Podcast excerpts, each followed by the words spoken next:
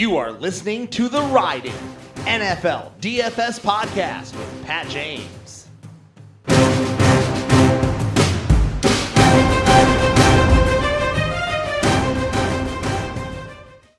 Welcome, everybody, to the Ride in DFS and Betting podcast. We are creeping ever so close to the 2020 NFL season, one that, you know, was in some serious doubt over the last five months.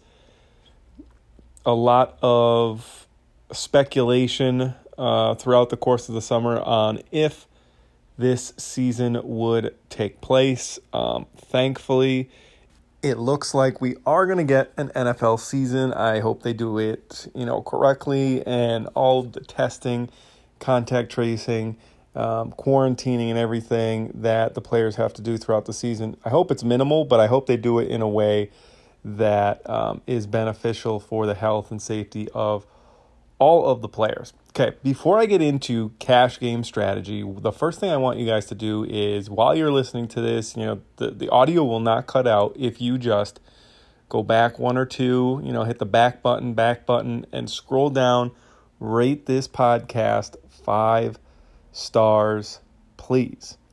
And then you come on back and join us in our cash game strategy. I'll wait. Just kidding. But seriously, I would love a rating and review, especially around this time of the year.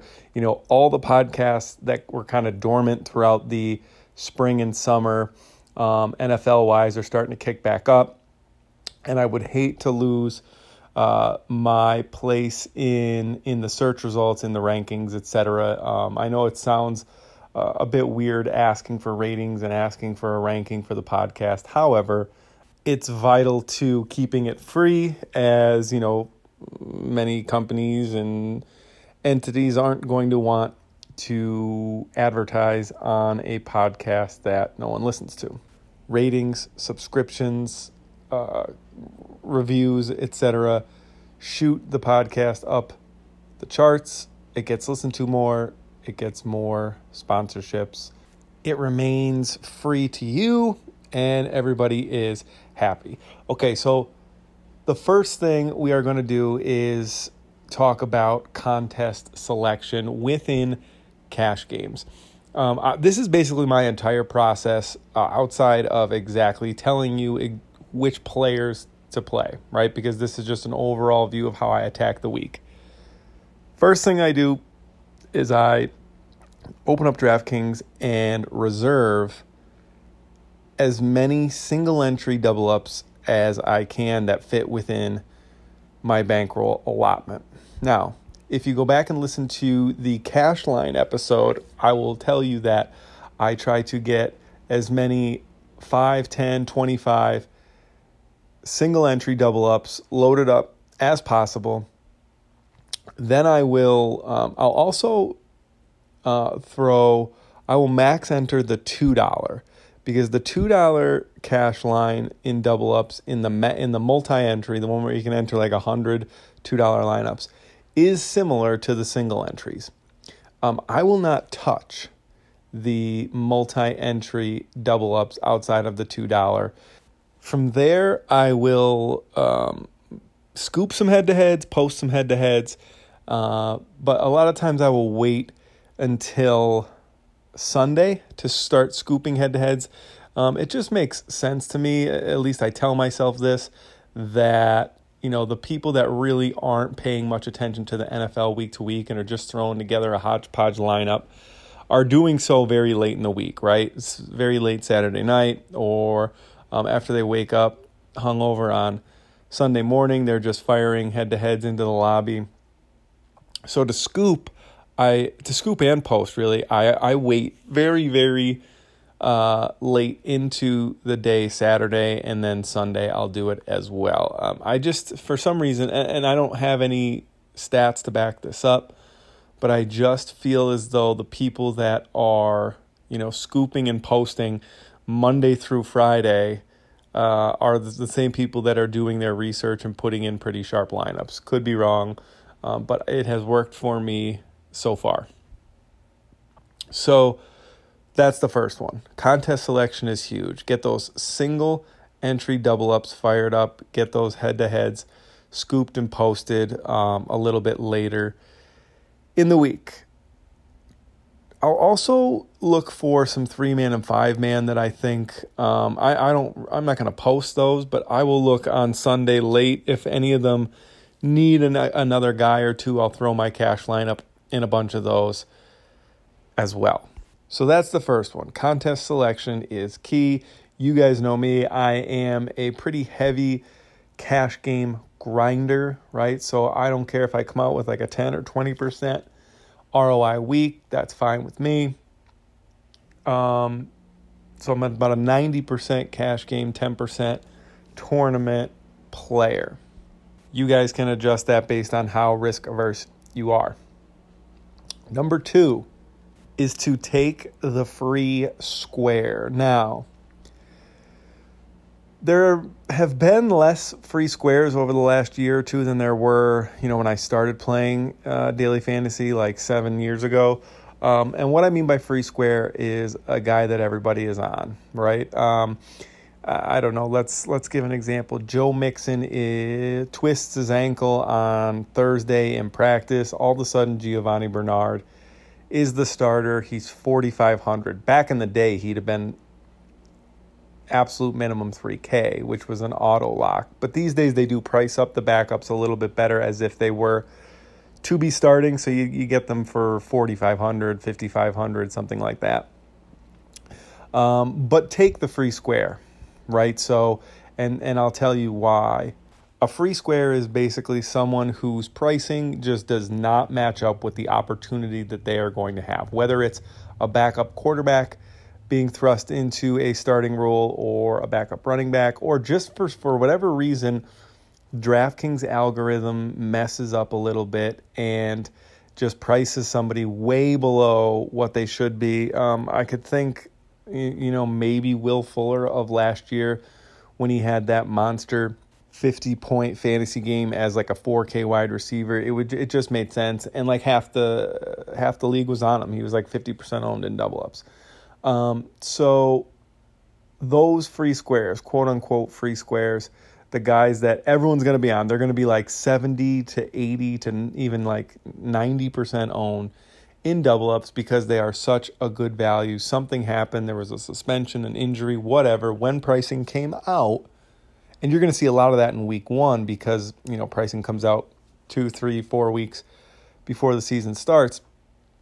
But in general, those guys that are just you know, bargain basement prices, and now they are going to be starting. Eh, you know, they're priced as if they're getting eight touches, eight opportunities, eight targets, whatever it may be, and now they're a running back getting 20 uh, touches or a receiver projected for 12 targets at 4K, something like that. You just have to get them in your lineup.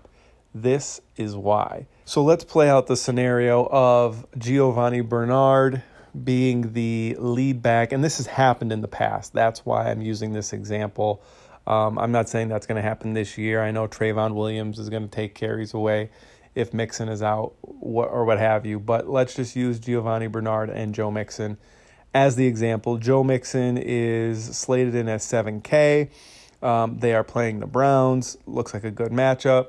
Unfortunately, he goes down with an injury in practice during the week. Now we have a Giovani Bernard at 4500 getting all the touches, all the all the backfield targets and he is projected to be 80% owned in double ups. So, if Giovani Bernard smashes, right? He he pays off that 4500 K salary swimmingly. He goes for 23 DraftKings points you and and you didn't roster him, right? You are severely, severely behind the eight ball in all of your double up contests because not only did everybody roster Giovani Bernard sharply and get, you know, 6x value on their player, but they also got it from a very cheap player, which means the rest of their roster has much more upside than yours if you also didn't find a 4500 $100 player that went off for 23 or 24 points, which, you know, it would be very, very hard to do. Now, if if you do roster him like the other 80% of the double up and he busts, he only goes for seven or eight DraftKings point. Well, everybody in the contest is in the same boat, right? So, do you see how it is imperative that you take the free square? There is very little downside if everybody in the con in the contest has him uh, for the most part, and he doesn't do well. Well, everybody has him. He doesn't do well, and it's an eight man roster to win the thing. If he does smash, though, and you don't have him, you are at a severe disadvantage. So these guys, and I'm not just saying to play chalky players in general, I'm saying these guys that are going to be absolute uber chalk, over 60, 70, 80% owned. Those type of players desperately need to be in your cash game lineups. The next thing I want to do is talk about how I go uh, about identifying the players that I want in my lineup. All right, so let's first start at quarterback. Um, throughout the years, the the philosophy on quarterback has changed pretty drastically. Um, for me, what I really want to do, there's a few boxes that I like to check at quarterback. Number one is rushing upside. Um, I'm always looking to get a guy that can tack on a passing touchdown in rushing yards. You know, get three, four points, 30, 40 yards on the ground. So, you know, guys last year like Josh Allen, like Kyler Murray, even Gardner Minshew, um, you know, has that ability to scramble. And this year, I think it might be Joe Burrow. You know, he he did a he's a very mobile uh, quarterback. You know, he reminds me of Aaron Rodgers to an extent.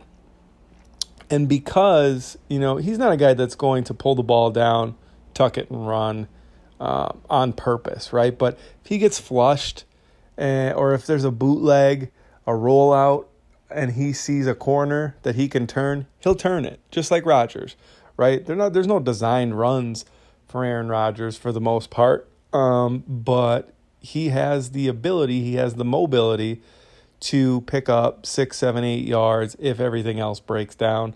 And if you do that a couple times a game, you know, you're tacking on a passing touchdown. Um, so I definitely like uh, to roster guys that have the ability to add two, three, four points in rushing yards or touchdowns or what have you. The next thing I do is eh, at quarterback is look for teams that are going to score points, right? Points is one of the most correlated factors with all fantasy players. However, with quarterbacks mostly because they're not getting points per reception. They're not, you know, you know, their yardage is 25 per point on DraftKings. Um, so the the way they rack up points, quarterbacks, is passing touchdowns, rush, rushing touchdowns, and rushing yardage. Right. So those are the three stats that I look at mostly for cash games, that is going to give you a big floor. Now, whether I spend up or spend down at quarterback depends on the week.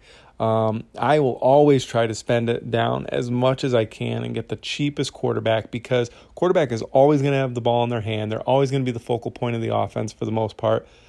So the range of outcomes from the top to the bottom options is not going to be as wide at quarterback as it will be at the other positions.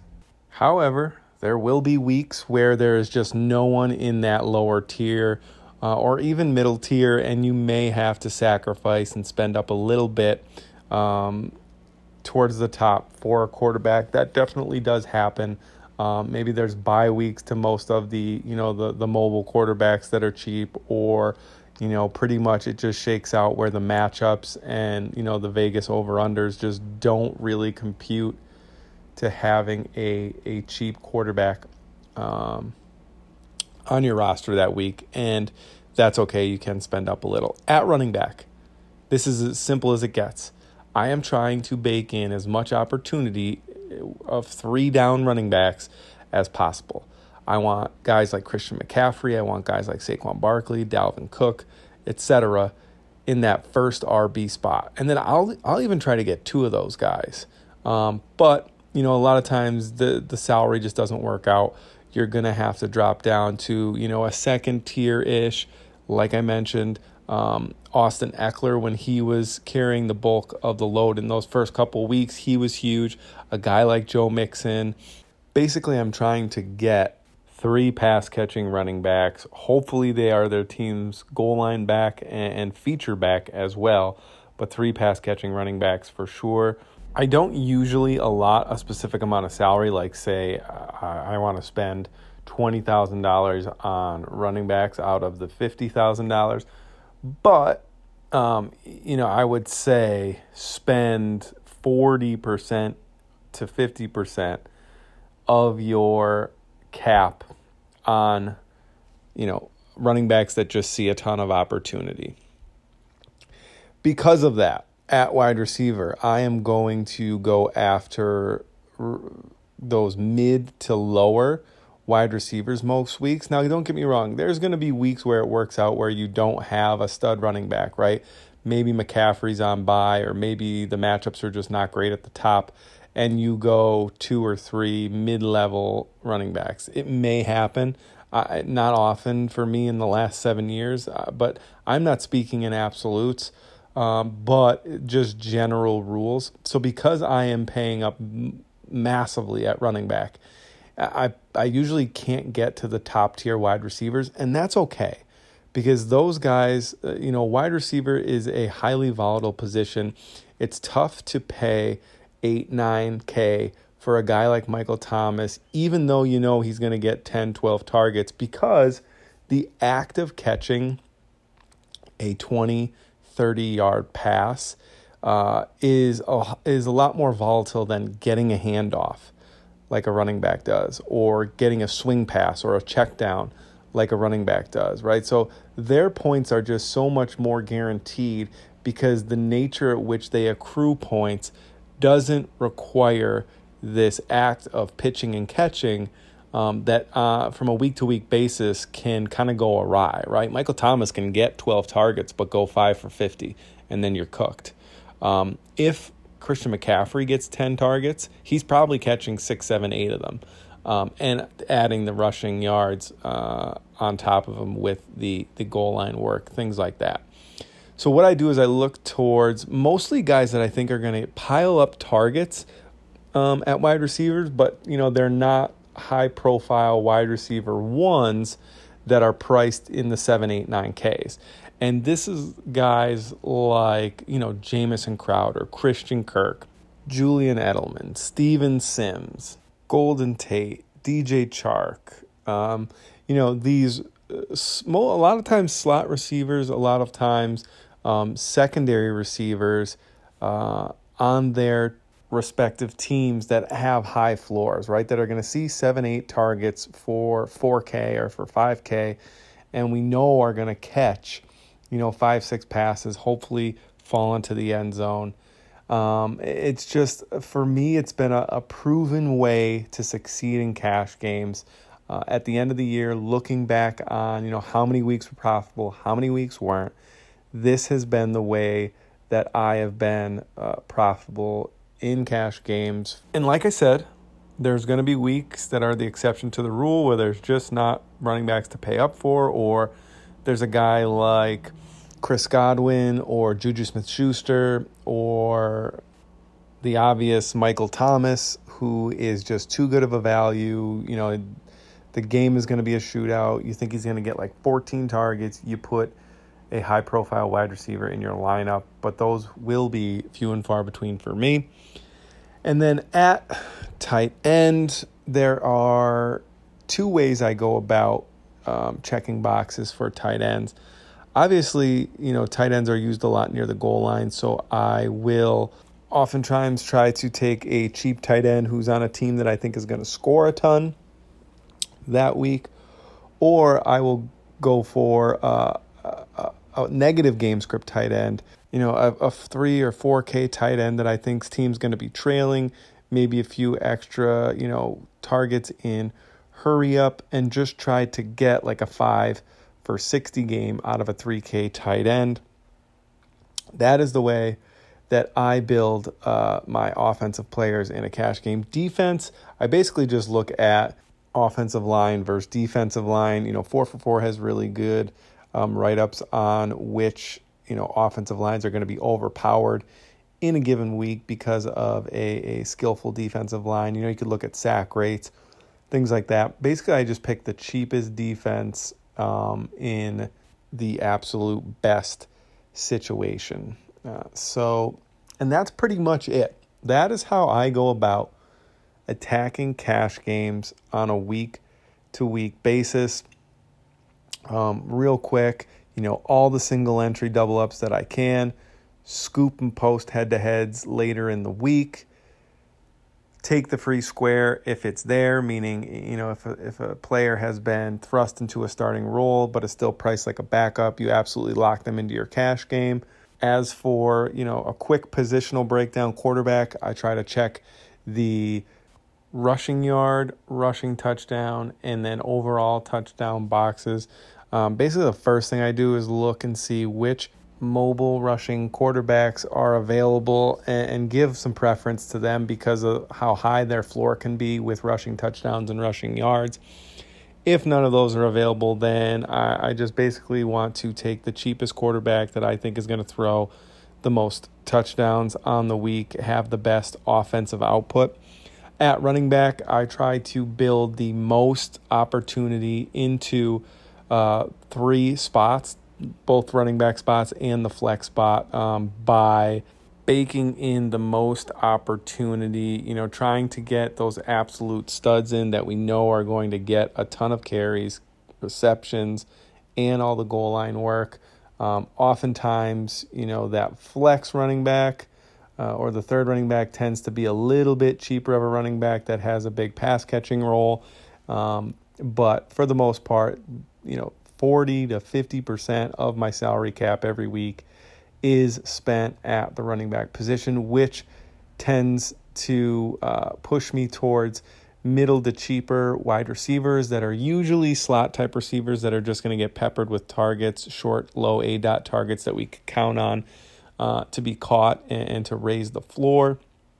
Same thing with the tight end. Um, you know, if I don't think there is a high volume tight end in the cheap area, I will try to slot in a, a tight end that I think has a lot of t- touchdown upside that week. And then I am looking at, you know, defensive pressure ratings versus offensive line sack rates and playing, you know, the cheapest one that I think is viable there. And that is, you know, 99% of the time how I attack cash games. Like I said, there are going to be caveats. There are going to be weeks where you there is a, a expensive quarterback that you try to get in or there isn't, you know, high priced running backs. There isn't three um, you know, opportunity laden running backs that you can get into your lineup. So there are exceptions to the rule, but that is just a general outline of how I would recommend going after DraftKings NFL DFS cash games this year. Okay, as always, at Pat James DFS on Twitter. If you haven't, go rate the podcast. If you're looking for more than just a short, quick breakdown this year on the podcast and you want to get my full detailed thoughts and specific, you know, uh, ranked cash game plays, 4for4.com DFS subscription. And if you are looking for showdown advice, I'll be writing some showdown stuff over at Fantasy Points. Let's try to bink another King of the Beach ticket again this year. All right, guys. Talk to you later. You are listening to the Riding NFL DFS podcast with Pat James.